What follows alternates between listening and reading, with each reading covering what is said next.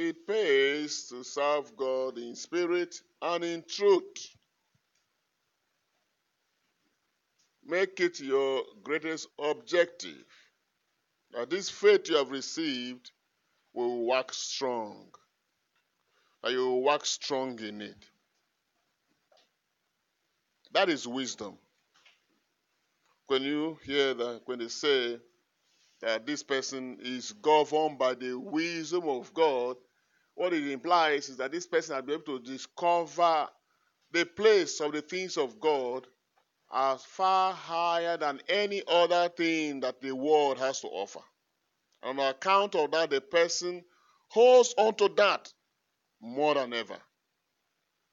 And that's why you see the scriptures from time to time, the scripture captures scenarios of people who have displayed their love for spiritual verities more than earthly verities.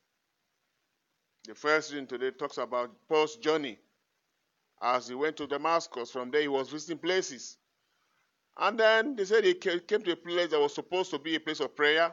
And they sat down and they spoke to the woman who had come together. And one who heard us was a woman named Lydia. Why did they mention her? There were many of them. I'm sure some other argued. There were many women. But this one showed an outstanding what? Openness to the word of God. And her case was captured. As we said, now let her get ear, others have ears too. But the response was different. Faith is a response of the human spirit to the word of God. As we're all here, we hear the word of God. But our responses are all different and different degrees. You see, that is the point.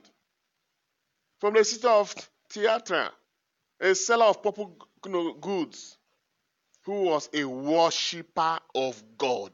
Hmm, I like that qualification.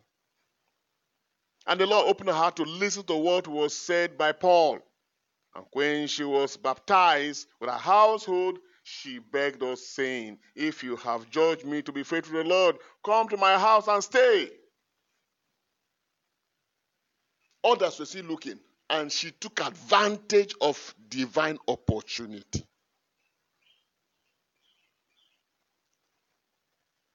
When you receive the Lord, you can't keep him alone.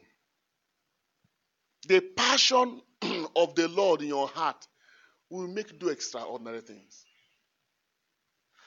Today, they are begging Christians. They are begging Christians at different dimensions. You are begging them to pray. You are begging them to support the work of God. You are begging them to serve God. It's foolishness. It's foolishness. Where were the other women? Didn't they have the same opportunity? It's good that we understand this so you can streamline your work with God and take advantage of what God is giving you now. She served God, a worshiper of God. What are you known for? What are you known for? That is why, no matter the crisis of life, that should never make you break the principles of the Word of God. Stick to what God has given to you. Don't be too, you know, don't allow the world style to affect you. Be dogged. Be dogged. Make up your mind what you want.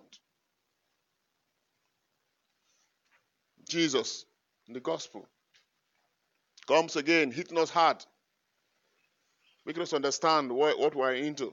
He says, when that time comes, eh, I will send you the counselor, the Holy Spirit. How do you know him? He is the spirit of truth. He is the spirit of truth who proceeds from the Father. He will come to reveal truth to you, reveal realities of the kingdom. He will make you to begin to perceive the kingdom things, even though you are not seeing with your physical eyes. That is the spirit of truth. And on that ground, you begin to place priority over those, the things out there. And you begin to have some little detest for the things down here. There's a limit to how you will grab them. They will not deceive you again. Their weight will lose relevance. Why is he informing us? If the Holy Ghost don't do that in you, when the great time of test come, you fall away. You fall away. I've said all this to you to keep you from falling away. He knows. May God keep us from falling away in the name of Jesus Christ. From falling away. He's not saying it. What was he saying? They will put you out of your synagogues. What did I say a few days ago? I think I said it yesterday.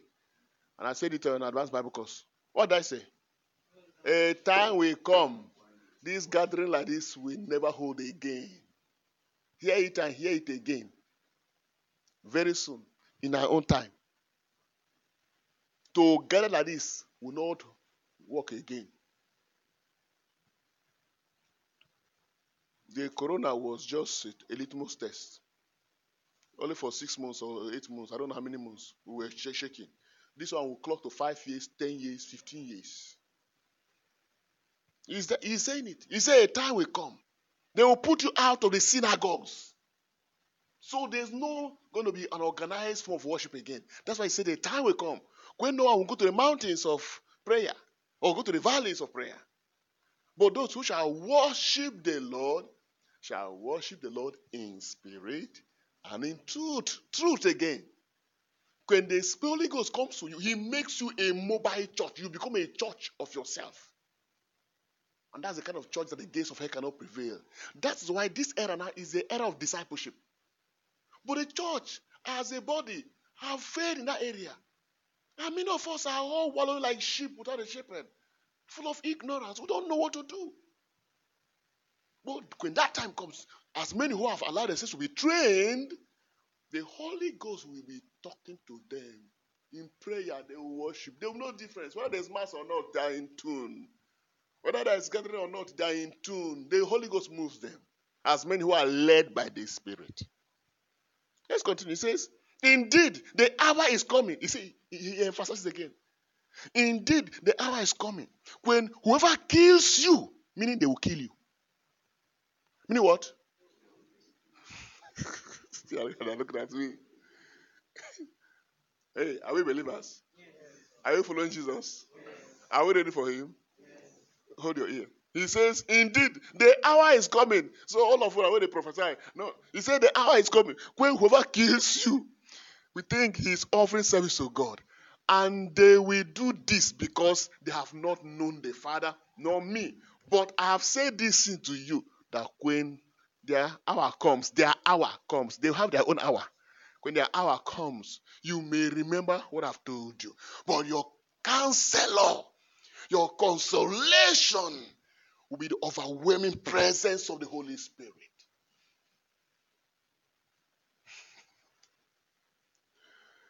Amen. Amen.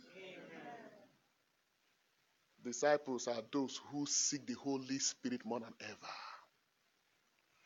If you don't have the overwhelming, overshadowing presence of the Holy Spirit, you will die of fear. But when that time comes, the Spirit that proceeds from the Father will jack something up in you to face and give a quality witness and leave a legacy for the kingdom. That is more important than all this we're looking for. Someone asking, but Father, why is it like that? Must it be that way? Go and ask God.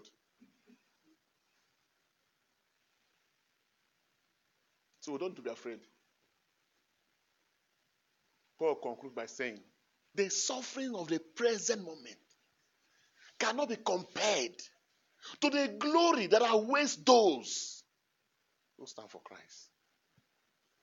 May God open our eyes to see it in Jesus' name. Amen.